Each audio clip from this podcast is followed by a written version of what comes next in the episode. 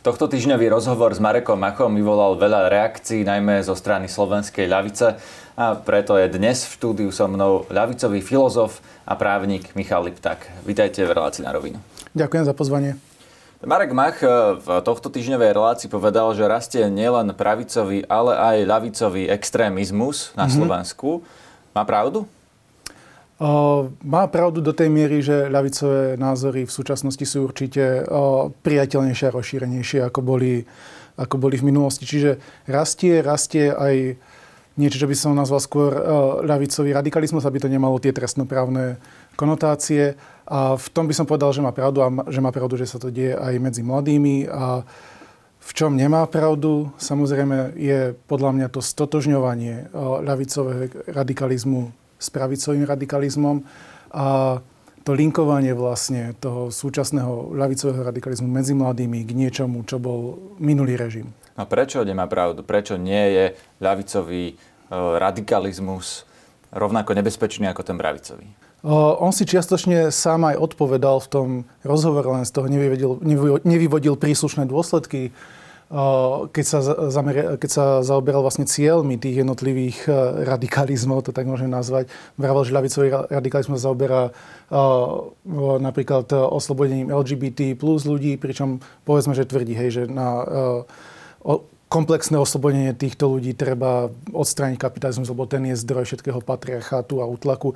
Aj keby sme s týmto názorom nesúhlasili, a ja tie skratky tiež nemám rád, tak to predsa nie je na tej istej úrovni, ako keď tvrdíme, že by mali byť LGBT plus ľudia odstránení, čo je, čo tvrdí pravicový kapitalizmus, eh, pravicový radikalizmus. Eh, čiže tie ciele sú tam ciele sú tam e, rozdielne a tie ciele ľavicového radikalizmu sú dobré a môžem povedať aj vznešené na rozdiel od cieľov pravicového radikalizmu, ktoré presadzujú útlak určitej skupiny ľudí nad ostatnými skupinami ľudí. Nemá ten Marek Mach trochu pravdu v tom, že e, to môže skončiť rovnako zle, ako on spravil tú historickú paralelu, že aj dnes e, môžu ľudia mať vlastne v dobrej viere, chcú dosiahnuť nejaké dobro, ale môžu skončiť, v podstate môže to skončiť rovnakou katastrofou, že keď to dotiahnu do dôsledkov? Nemyslím si, lebo tie ciele a metódy sú iné. Nikto nemá záujem emulovať vlastne ten minulý režim, ktorý spočíval na tom, že nejaká strana sa tvárila, že reprezentuje určitú skupinu obyvateľstva a diktovala ostatným čo majú robiť. Vlastne títo, títo ľavicoví radikáli sa označujú za sami seba za demokratov. Vnímajú sa ako, ako demokrati a snažia sa len demokraciu nejakým spôsobom aktualizovať. A spôsob, akým sa snažia presadzovať svoje myšlienky, je skôr, ako dospievajú, tak stať sa súčasťou nejakých inštitúcií, či už štátnych inštitúcií, alebo inštitúcií v rámci Európskej únie, alebo nejakých neziskových organizácií a pôsobiť na zmenu systému tak, aby bol zelenší, emancipovanejší. Čiže oni ako keby dospejú a z toho radikalizmu vyrastú do tej nejakej konštruktívnej podoby, že prestanú byť antisystémoví? Áno, ako o, aj konkrétny príklad ako viacero známych, ktorých by som označil za niečo ako ľavicových radikálov, napríklad v súčasnosti pracuje v samozprávnych štruktúrach v Bratislave za starostovania Vala, Matúša, Matúša Vala, ktorého vnímajú ako niekto, kto im tam proste vytvorí priestor a snažia sa niečo zmeniť takto znútra. Chápem, ale uh, nie každý z toho radikalizmu možno vyrastie, alebo keď sme sa tu rozprávali aj o radikalizme tom pravicovom. Mm-hmm. Tiež sú to často mladí ľudia, ktorí uh, vlastne nejakým spôsobom konajú. Veď sme videli, že 19-ročný terorista vlastne vraždil uh, z takýchto ideologických uh, radikálnych pohnutok, aj keď samozrejme tento raz pravicových. Mm-hmm. Napríklad Marek Mach za ten rozhovor dostal vyhrážky smrťou. Uh, povedal, že Viac ako 200 hejtov mu prišlo ľudí, ktorí majú v profilovke e, kosák a kladivo. No, tak to vyzerá už celkom nebezpečne. To nevyzerá tak, že mali by sme e, mávnuť rukou nad tým a povedať si, že títo ľavicoví ľudia sú síce radikálni, ale nehrozí od nich nebezpečenstvo. Toto je, toto je kyberšikana. Nemalo by sa to, nemalo by sa to diať, ale ako nevnímal by som to ako nejako, nejako zásadné nebezpečné. Toto je, toto je skôr taký typ trollingu, ktorý jemu veľmi viem, že znepríjemňuje život a, a neschvalujem to, ale on je to skôr vyvrcholenie takého, že toho Mareka majú, majú títo ľudia v zuboch, lebo túto ekvivalenciu vlastne robí už, robí už dlhodobejšie. On napísal, ja mm-hmm. zacitujem, Ideológia absolútnej rovnosti mm-hmm. má naprieč celým svetom na svedomí desiatky miliónov obetí a nie je o nič lepšie ako pravá strana extrému. To napísal Marek Mach. E, dá sa s tým, e, ako sa proti tomu dá protiargumentovať? Prečo podľa vás nemá pravdu? Ja som si vás pozval, pretože predpokladám, že si myslíte, že v tomto pravdu nemá. Tak otázka je, či, či sa dá stotožniť ten minulý režim s niečím ako ideológia absolútnej rovnosti alebo absolútnu rovnosť nepresadzoval. Už keď si zoberieme Stalin, Stalina holodomor, tak to je založené na, na etnickej nerovnosti medzi Ukrajincami a teda aj Kazachmi, lebo aj tí tam trpeli a vlastne uh, ruským centrom. Čiže je otázne, či toto reálne bola uh, ideológia absolútnej rovnosti, ktorá bola, ktorá bola presadzovaná v praxi. Ale ako keby sme išli do súčasnosti možno. Skúsme naozaj v tom 21. storočí sa pohybovať, lebo tými historickými paralelami tam by sme tými, mohli Tými historickými paralelami nájdeme, nájdeme obete pravého extrému, nájdeme obete niečo, čo by sme nazvali ľavý extrém a nájdeme obete kapitalizmu. Rovnako brutálne, zhruba v rovnakých počtoch, ak by sme napríklad riešili kolonializmus a tak. A to, a to ja práve hovorím, že toto by sme nemuseli riešiť, lebo nesnažia sa súčasní ľavicoví radikáli emulovať tento systém. Ani, ani k nemu nejakým spôsobom nevzliadajú. A v tomto je možno napríklad tiež rozdiel proti pravicovým radikálom, ktorí stále budú uctievať, tí sa stále budú popierať, že ten režim bol zločinný.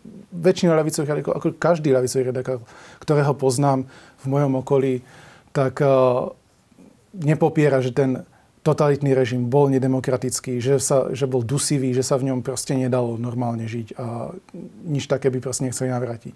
Mali by sme sa snažiť o tú absolútnu rovnosť? O, to, sú, to sú také z môjho hľadiska zbytočne abstraktné otázky. Mali by sme sa o, snažiť riešiť, riešiť aktuálne problémy, o, ktoré spočívajú teda najmä napríklad v klimatickej kríze a vždy tie riešenia znamenajú v praxi ako keby čosi menej kapitalizmu. že, že to zasúvanie tej tendencie kapitalizmu ísť jednoducho len po zisku a maximalizovať, maximalizovať kapitál a neustále rásť. Tak to je vlastne akože prirodzená tendencia toho systému. A ak chceme riešiť klimatickú krízu, tak to znamená nejakým spôsobom ho zatlačať. Nemyslím, že musíme sa rieš, riadiť nejakými takými abstraktnými tézami ako absolútna rovnosť. Skôr ísť nejak smer Škandinávia ale nie švedskí demokrati. Ale... No, to sa práve chcem pýtať, že aké riešenia vlastne ľavica má, lebo uh, mm-hmm. mne sa zdá, že ako keby si ľavica sama uvedomovala ten mhm. problém mm-hmm. a vyjadril to napríklad ľavicový filozof e, Slavoj Žižek, mm-hmm. ktorý tvrdí, opäť zacitujem, že mm-hmm. chcem vedieť, čo bude deň po revolúcii. Teda, či má ľavica nejaký plán, čo chce vlastne prakticky presadiť, vedia, čo je lepšie ako ten kapitalizmus, ktorý ste povedali, že chcete teda zatlačať do pozadia? Uh, nejde, o, ne, nejde opäť o odstránenie kapitalizmu, ale zatlačenie keby uh, jeho uh, najhorších uh, tendencií v súčasnosti, ktoré ohrozujú prežitie samotného ľudstva. Spôsobuje napríklad to, že mladí sa boja mať deti, lebo nevedia v akej budúcnosti a či nejakú budúcnosť vlastne tie ich deti deti čaká. Čiže... Čo sú tie alternatívy? Čo je naozaj to riešenie? Čo je lepšie ako ten súčasný model?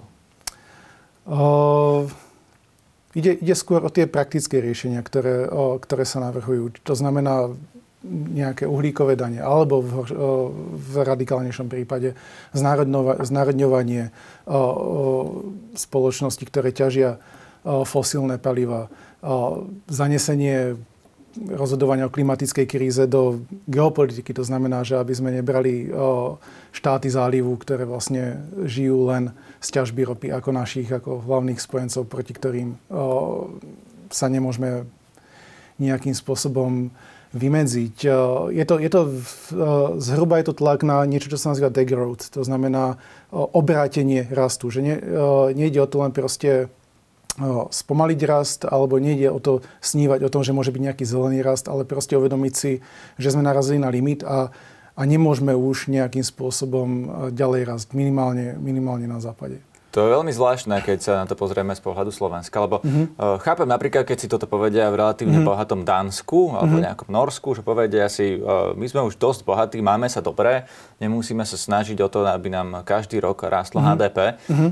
Ale keď toto, toto poviete na ministerstve financí, no. tak sa chytia za hlavu a povedia sa, veď tu bude kríza, keď nebudú, uh, nebude rast, uh, rásť ano. ekonomika. Budeme strácať prácu, tí ľudia sa budú mať horšie, keď vlastne sa vzdáme rastu. No tak Aký je na, a nie, váš a, protiargument? A nie, nie je to, ako ja s týmto do veľkej miery súhlasím, a nie je to problém ani tak ešte zo, zo Slovenska, lebo Slovensko je relatívne jednou z najbohatších krajín na svete stále, keď porovnáme so stovkami ostatných. A väčší problém je to z pozície Indie napríklad, kde ľudia žijú na oveľa nižšej úrovni a teraz im nejako povedať, že nemôžete sa z tohto snažiť vyrásť, je, je problematické. A toto si, toto si na ľavom spektre ľudia uvedomujú, čiže sú tam proste úvahy, o nejakej o redistribúcii, o globálnych daniach na kapitál, globálnych daniach z bohatstva, globálnych uhlíkových daniach, ktoré by boli o, prerozdeľované nejakými medzinárodnými inštitúciami alebo, alebo agentúrami. Čiže, Čiže americký idú... miliardár by prispieval indickému chudobnému, to je, to je tá predstava? No, neprispieval by, bolo by mu odobraté čo nepotrebuje a bolo by, bolo by to presunuté. No toto práve, túto debatu mm-hmm. som mal s Richardom Sulikom, ktorý mm-hmm. bol teda na tej opačnej mm-hmm. strane, lebo mhm. ja vlastne ako moderátor vždy musím tomu, uh, tomu hostovi oponovať a on mi hovoril, že uh, to je tá teória, že jeden človek má uh, troje nohavice, ďalší ani jeden, no tak nech ten bohatý tomu chudobnému jedný dá. Mm-hmm. A že to je podľa neho trestanie úspešných a že no, to je vlastne presne to socialistické rozmýšľanie. Uh ja nemám problém to nazvať eh, socialistickým rozmýšľaním, lebo socializmus sa nemusí viazať nevyhnutne s tým reálnym socializmom, ktorý sme tu mali. Ale tak nazveme to ľavicovým rozmýšľaním a ako, ak aj by sme to kľudne nazvali, že je to trestanie úspešných, tak eh, je netrestanie úspešných eh, vyššia hodnota ako prežitie ľudstva na tejto planete. Ako nie, je to skôr a ono sa to nemusí vnímať ako trestanie. Môžu si to tí bohatší proste znútorniť, že my musíme teraz nejakým spôsobom prispieť. Ale... Oni majú možno pocit, že prispievajú dosť, lebo napríklad e, to je debata o progresívnom zdanení mm. a rovnej daní, že e, keď niekto zarobí 10 tisíc eur mesačne tak, e, a zoberieme mm. mu z toho 20, tak zaplatí mm. podstatne väčšiu časť ako ten, ktorý zarobí, teda väčšiu časť, ale väčšiu sumu ako ten, ktorý zarobí tisícku a zoberieme mu z toho rovnakých 20 keď, eh, keď nebudú ľudia, ktorí budú žiť v absolútnej chudobe, keď eh, nebude taká vysoká nerovnosť, aká existuje, tak sa dá povedať, že prispievajú dosť, ale v súčasnej situácii proste neprispievajú dosť. Čiže tomu bohatému to ako keby menej chýba? Uh, ale áno, samozrejme. Rozumiem. No, uh, poďme ďalej. Uh, Žižek a mnohí iní, vlastne celá mm. lavica tvrdia, že tá trhová ekonomika ako keby nemá odpovede na niektoré tie veci, ako mm. globálne oteplovanie. A má odpoveď e, vlastne lavicové hnutie? Majú lavicoví aktivisti na to odpoveď, že akým spôsobom e, môžeme napríklad čo, nerásť? No, to, to, to sú tie odpovede. Ako, Či máme byť chudobnejší, aby sme sa, e, aby sme vlastne, ako to povedať, ušetrili životné prostredie? Mm, áno, do, do, určitej miery, do určitej miery áno ako keď použijem príklad, ak napríklad by sme zobrali chov dobytka a jeho príspevok k zvyšovaniu uhlíkových plynov, tak pokiaľ by bola dohoda na to, že proste meso musí byť oveľa drahšie, čo by donútilo ľudí prejsť na viac rastlinne založenú stravu, tak svojím spôsobom by sa mnohí bežní ľudia cítili chudobnejšie, lebo kedy si mohli jesť meso, dnes už nemôžu. Ale ak to Dobre, iným spôsobom tu, tu, ale vás zastavím, lebo to mi prípada ako úplný opak vlastne tých lavicových argumentov, na ktorých lavica bola postavená, mm-hmm. ktorá hovorila, že tí chudobní ľudia by vlastne mali dostať viac. Oni by nemali byť chudobnejší, ako sú. A keď zdvihneme dane na meso, tak tí chudobní ľudia budú ešte chudobnejší. Vždy to bolo, vždy to bolo v prvom rade o prerozdelení, ale je pravda, že toto nie je niečo, čo by aj, aj štandardná lavica v súčasnosti komunikovala ľuďom. Ona hovorí, že bude dávať hlavne. A nie len, nie len naša akože kvázi sociálna demokracia, ale v podstate aj západná sociálna demokracia. Čiže slovenská ľavica, v podstate, a, ale neviem teraz, či sa a teraz, a teraz, o slovenskej alebo uh, tej západnej, ale je, je taká Janošikovská, že bohatým brať a chudobným dávať? A, do určitej miery, áno, neviem, či aj v praxi, akože tam, tam je to na diskusiu. No ale ak by som to premostil vlastne k tej radikálnej ľavici, tak uh, možno toto je ďalší dôkaz toho, že ako sa Marek Mach vlastne nemusí obávať, že z tohto miesta by vzýšla nejaká, nejaká nová populistická diktatúra, lebo to, že musíme nejakým spôsobom prestať raz, že sa možno budeme musieť uskromňovať aj na, aj na, aj na uh, úrovni jednotlivcov je niečo, čo radikálna ľavica tvrdí, ale týmto nemá akože šancu nejako populisticky ustanoviť nejakú novú diktatúru po vzore minulého režimu.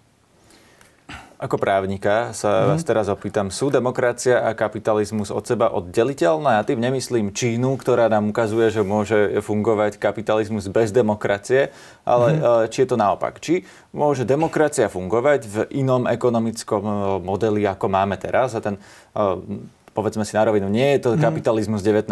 storočia, ale sme v nejakej sociálno-trhovej ekonomike, niektorí hovoria o sociálnom štáte. Môžeme mať iný ekonomický model a stále mať demokraciu? O, to je z, opäť taká otázka, ktorá sa týka skôr nejakého utopického uvažovania a pravdu povediac akože úplne nie, ja sa pýtam prakticky, či to je možné, lebo doteraz, uh, skúsme si povedať, funguje tak uh, nejaký štát, ktorý má možno... Nie, nie, nefunguje. No a, či, takže je to vlastne utopia. Uh, pre mňa toto v tejto fáze je, je utopia. Čiže skôr ja prakticky sa bavím, že, že aký objem toho kapitalizmu potrebujeme, aby sme, aby sme o, zostali demokraciou. Akože sú určité argumenty, ktoré nie sú nepresvedčivé, že kapitalizmus z časti prispieva vlastne aj k rozvoju, k rozvoju demokracie tým, že vytvára triedu súkromných vlastníkov a ľudia potom začínajú pýtať si proste aj vlastné právo. Čo je inak ako niečo, s čím e, nemal problém ani Karl Marx. On hovoril, že kapitalizmus je progres oproti, oproti feudalizmu aj z tohto politického hľadiska, že je vlastne do určitej miery uh, slobodnejší. Uh, čiže skôr otázka pre mňa je, že koľko toho kapitalizmu musíme zachovať, aby sme tú demokraciu uh, mohli, aby sme tú demokraciu neohrozili. A zase koľko kapitalizmu môžeme pripustiť, aby sme ju neohrozili, lebo aj opačným spôsobom vlastne či kapitalizmus je skôr hrozba pre demokraciu podľa vás, ako je že niečo, by tieto čo, dve veci boli je niečo, čo, nádoby? Je niečo, čo jej aj pomáha, ale zároveň je aj hrozbou. Pripustíme príliš veľa, tak vlastne ekonomická moc niektorých korporácií sa nám začne naštrbovať právny štát, ako sa to podľa niektorých výskumov deje napríklad v Spojených štátoch, kde prístup k súdom je náročnejší pre, pre bežných ľudí a a podľa niektorých výskumov vlastne je to skôr na hrane demokracie, plutokracie. A ide o to, že proste ekonomický vplyv sa pre, prejavuje do politického vplyvu u, u korporácií.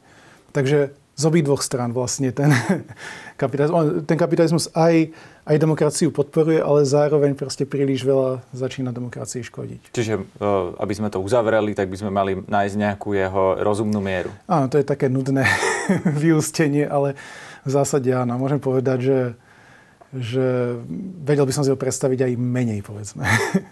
Rozumiem. Poďme na to, že e, čo alebo kto zastupuje e, vlastne tie ľavicové myšlienky v slovenskej politike. Mm-hmm. Sú to Smer a Hlas? Uh, ja by som povedal tak, že Smer podľa mňa sa vychýlil niekde napomedzi toho, toho pravého extrému ale, ale hlas, aj napriek tomu, že v súčasnosti je to skôr ešte taká oportunistická strana, ktorá sa nechce veľmi vyhraniť, tak myslím, že teoreticky má nejaký potenciál, aby bola niečo ako štandardná sociálna demokracia. Ale nehovorím teraz v tom, v tom západnom slova zmysle, ale aspoň v tom slovenskom zmysle, že veľa nemeníme a snažíme sa nejakými balíčkami trošku pomôcť ako keby tým slabším skupinám obyvateľstva. To, čo hovoríte vy, to, čo sme doteraz sa o tom rozprávali, to nejaká strana zastupuje v slovenskej politike vôbec? Nie. Keď ste spomenuli um, pána Vala ako mm-hmm. vlastne zamestnávateľa niektorých týchto ľavicovo mm-hmm. zmyšľajúcich ľudí. Mm-hmm. Progresívne Slovensko vnímate ako stranu, ktorá tie myšlienky zastupuje, alebo nie? Lebo takto, ja viem, že oni sa nenazvali ľavicovými mm-hmm. na začiatku, pretože ne, tá, to slovo ľavica má na Slovensku mm-hmm. negatívne konotácie mm-hmm. a preto vymysleli ten názov progresívne. Ale v podstate sa zo začiatku seba definovali ako stredoľavá strana. Takto, ako ja, ja ich mám rád, takže im nechcem nejako, nejako uškodiť a, a vlastne im asi možno predsa len trošku uškodím tým, keď poviem, že minimálne nevyháňajú ako takýto, takýto typ ľudí, ako ľavicovo, liberálne aj trošku radikálnejšie zmýšľajúcich ľudí. Nemyslím, že nie, nie sú tam na nejakých vysokých pozíciách, ale niektorých to k tomuto, k tomuto hnutiu láka. A ja si viem predstaviť, a bol by som rád, keby viac reprezentovali aj tieto názory, len tiež vlastne sa snažia byť rozkročení aj medzi ľavicovými liberálmi, aj medzi tými pravicovými liberálmi, ktorí skôr uh, zvykli voliť SAS. Teraz sa vás budem pýtať ako človeka, právnika, ktorý mm-hmm. sa vyjadruje k ústavnému právu. Mm-hmm. Preberme si tie najzákladnejšie dve ústavnoprávne otázky súčasnosti. Referendum bude len mm-hmm. s mhm. jednou otázkou, druhú vlastne zastavil Mm-hmm. Ústavný súd, to mala byť tá otázka, či môže vlastne o demisii vlády e, hlasovať ľud. Mm-hmm. Vy si čo myslíte, rozhodol ústavný súd správne? O, rozhodol správne vzhľadom na svoj o, predchádzajúci nález. Ak by, aby bol konzistentný sám zo sebou, musel rozhodnúť takto. Tam cesto, cesto vlak nešiel. Zároveň si nemyslím, že rozhodol správne v tom, v tom prvom náleze. To znamená čo? Poďme to si znamená... to pripomenúť. Lebo oni v tom prvom náleze e, rozhodli, že vlastne e, nemá sa hlasovať mm-hmm. o ukončení volebného obdobia v referende. Správne to chápem? Takto úplne jednoducho povedané, ja si myslím, že referendum o predčasných voľbách vždy bolo v súlade s ústavou a nie je ním až od tohto nálezu. A aj som písal článok predtým vlastne, kde som argumentoval, prečo by to malo byť v súlade so stavou, čiže bol som v tom týme, kde aj Rado Procházka a niektorí ďalší, ďalší ústavní právnici. Ide o to, ešte väčší problém v tom náleze ako rozhodnutie, že, to nebol, že takéto referendum nie je v súlade s ústavou, som videl v tom, na základe čoho. Tak ústavný súd rozhodol. Skúsme si to povedať stručne, ale veľmi mm. konkrétne, že čo je ten hlavný argument, prečo podľa ústavného súdu nemá byť referendum o mhm. predčasných voľbách a prečo podľa vás by to malo byť možné? Stručne tam boli také dve hlavné dôvody. Jedno je, že referendum má byť výkonom zákonodárnej moci a tam ako najvyššiu hodnotu ústavný súd dal tzv. generalitu práva. To znamená, že, že zákony nemôžu byť jednorazové, to znamená, že teraz sa jednorazovo skráti, skráti volebné obdobie, ale musia mať všeobecnú platnosť. A druhý dôvod sa týkal delby práva a tam ten argument je taký pomerne zvláštny, ale skúsim ho krátko zrekapitulovať. On vlastne ústavný súd ľud, ktorý hlasuje v referende, identifikoval ako taký kvázi parlament a teda vlastne ho oddelil od exekutívnej a súdnej moci. V právnej teórii je rozdiel medzi ľudom konštitujúcim, to je ľud ako zdroj legitimity štátnej moci, a ľudom konštituovaným. To je tá vlastne štátna moc samotná. Parlament je vlastne konštituovaný ľud. A, a ústavný súd povedal prekvapivo, že ľud hlasujúci v referende je ľud konštituovaný, je to nejaká inštitúcia a nie ľud konštitujúci, ktorý je zdrojom legitimity. S týmito tieto, tieto odôvodnenia sú pre mňa veľmi problematické. Súhlasím tam s disentami, ktoré boli predložené.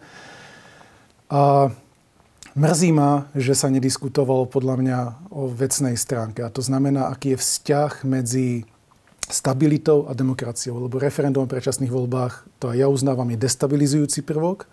A tie diskusie pred nálezom boli o tom, že či je to není až tak destabilizujúci prvok, že ohrozuje demokraciu. Toto je niečo, čo som čakal, že bude ústavný súd riešiť v tom náleze a bohužiaľ neriešil to. Takže ešte raz, keby ste úplne laicky mali jedno veto povedať, že prečo podľa vás by malo byť možné usporiadať referendum o predčasných voľbách, tak prečo? Lebo si myslím, že ľud hlasujúci v referende je ten ľud konštitujúci, čiže ten, čo je zdroj moci. Čiže keď volí, môže aj odvolať? Nie je to, áno. Čiže keď je nespokojný, môže aj, môže aj odvolať. Nemyslím si, že je to natoľko destabilizujúce, lebo máme krajiny, kde sa mení vláda aj každý rok a nemám pocit, že preto prestávajú byť demokraciami. No ale napríklad ten argument bol, že e, referendum o predčasných voľbách nie je štandardná vec e, v demokraciách v Európe, že to majú asi iba dve krajiny že mm-hmm. sa to vlastne e, nevyužíva a že teda asi by sme boli e, veľmi zvláštni v tomto, keby sme mali referenda o predčasných voľbách. Mohli by sme meniť parlament e, každý bolo by to, rok. Bolo by to zvla- zvláštne, ale paradoxne u nás to, to nie je neštandardné, lebo dve referenda o predčasných voľbách boli a nemám pocit, že demokracia kvôli tomu bola veľmi ohrozená. Boli neúspešné, tak zrejme preto nebola ohrozená, ale keby sa ľud bol ochotnejší zmobilizovať, tak by vlastne to bol destabilizačný prvok. Nie, nie, nie. To si, to si nemyslím. Proste tam bolo rozhodnuté, boli by, boli by nové voľby. A ako áno, vždy je ten argument, že vlády by sa báli prijímať nepopulárne opatrenia, ale aj tie nepopulárne opatrenia musí mať nejakú legitimitu. Keď napríklad, že predstavme si, že by mala fakt, že nulovú podporu tá vláda, že nik, ani jeden človek by sa nešiel, ktorý ju proste nechce, tak uh, mi príde zvláštne, že by nemohli proste vysloviť, že už dva roky túto vládu nechceme aby tu bola. No to je vlastne súčasná situácia, nie? že Áno. ľudia zistili e, po nejakom období, e, že tí politici nenaplnili ich e, predpoklady, alebo teda to, čo Áno. od nich očakávali. Vlastne predseda najsilnejšej politickej strany má 91% nepopularitu, Áno. takže ho v podstate tam... by bolo možné odvolať, ale nie je lepšie, keď sa vlastne tí voliči ako z toho ponaučia, že keď si vyberú zlého zástupcu, tak ho tam budú mať 4 roky? Uh nie je to dobré, lebo tá vláda môže mať nepopularitu z nejakého dôvodu, môže páchať nenapraviteľné škody. Akože môžem si absurdne predstaviť, že odstúpi čas územia nejakému, nejakému štátu alebo, alebo takéto veci. No, tam, tam by myslím bolo o, obligatórne referendum, tak to nie úplne. Ale, ale, ale môže, môže, môže robiť proste veci, ktoré sú, páchajú nenapraviteľné škody. A prečo by to tak dnes vieme už prečo, generalita práva, ale ja som argumentoval, že ľubý mal vtedy možnosť e, odvolať e, parlament. A ďalší inak aspekt toho je, že ústavný súd správne povedal, že podľa tohto argumentu nie je možné aj, aby sa parlament sám rozpustil ad hoc jednorázovým zákonom. Čiže, Čiže môžeme teraz uh, mať nejakým spôsobom predčasné voľby? Je to vôbec možné? Je to extrémne náročné práve vzhľadom na na toto rozhodnutie ústavného súdu. Čiže muselo by uh, vlastne sa rozhodnúť v parlamente ústavnou väčšinou uh, to, čo, o čom sa vlastne v tom referende uh, bude hlasovať, teda že bude do budúcna možný, Naj... možné iné pravidlá, ktoré by umožnili tej predčasné voľby. No podľa sa... tých súčasných to nejde. Nie. Najprv by sa musela novelizovať ústava a za sa tam možnosť, že parlament sa môže rozpustiť. A to je to, čo ideme, o čom ideme hlasovať v referende. Uh, nie, v referende ideme hlasovať, uh, myslím, iba o možnosti rozpustenia parlamentu referendum. Alebo teraz tej to o zmene ústavy, uh, ktorá vlastne obi, obi, obi dve tie veci. Obi dve tie, hej, obi, obi dve tie veci. Aj, aj o tom, aby sa parlament mohol sám rozpustiť, aj o, aj o možnosti rozpustenia referendum. Čiže o tom ideme hlasovať, áno. Čiže keď sa zajtra rozhodne Boris Kolár, že budú predčasné voľby, odhlasuje sa to v parlamente, tak uh, to rovnako bude protiústavné. Áno, áno. A tam začína ten zaujímavý spor, že ako by sa k tomu mohol postaviť ústavný súd, lebo vieme, že po novele nemôže posudzovať súlad ústavných zákonov s ústavou, ale je tam veľmi pekný argument, ktorý myslím preniesol Marian Giba, poradca prezidentky, že, že ústavný súd by mohol povedať, že takýto akt nie je vlastne ústavným zákonom, lebo tam není tá generalita práva splnená a mohol by vlastne ho sa skúsiť zablokovať týmto spôsobom a došlo by potom k veľmi zaujímavému sporu medzi Čiže, parlamentom a ústavným súdom. Takže môžeme mať e, v prípade, že sa vládna koalícia rozhodne, že chce predčasné voľby, môžeme mať ústavnú krízu. Áno, áno, áno. Môžeme, môžeme mať ústavnú krízu. A práve preto, ako si myslím, že ten nález v skutočnosti je viac destabilizujúci, ako by, boli, ako by bolo to referendum.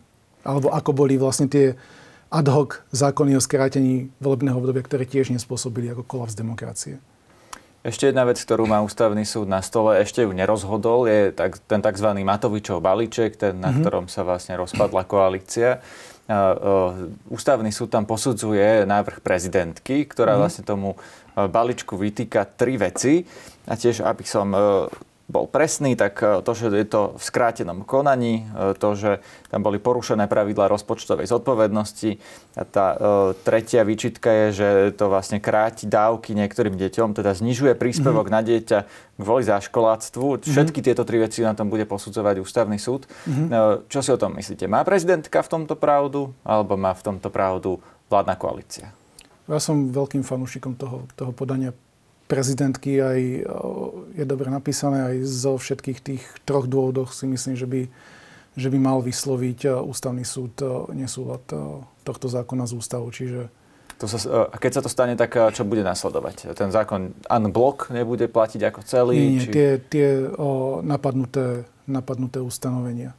No ale keď je napadnutý napríklad proces, to, že sa to príjmalo v skrátenom legislatívnom konaní? Napadla, on tam napadla konkrétne ustanovenia, Myslím, že to boli ustanovenia, ktoré mali platiť od roku 2023 a od roku 2024, lebo logicky pri nich nebola nejaká, nejaká núdza. Ak mali platiť od 2023, tak nemuseli urgentne byť e, prijaté v priebehu pár dní cez leto Čiže tie 2022. nebudú platiť, ak by e, ústavný Hej. súd dal prezidentke za pravdu? Áno. Rozumiem. Ďakujem vám, platiť. ďakujem veľmi pekne za rozhovor. A ďakujem.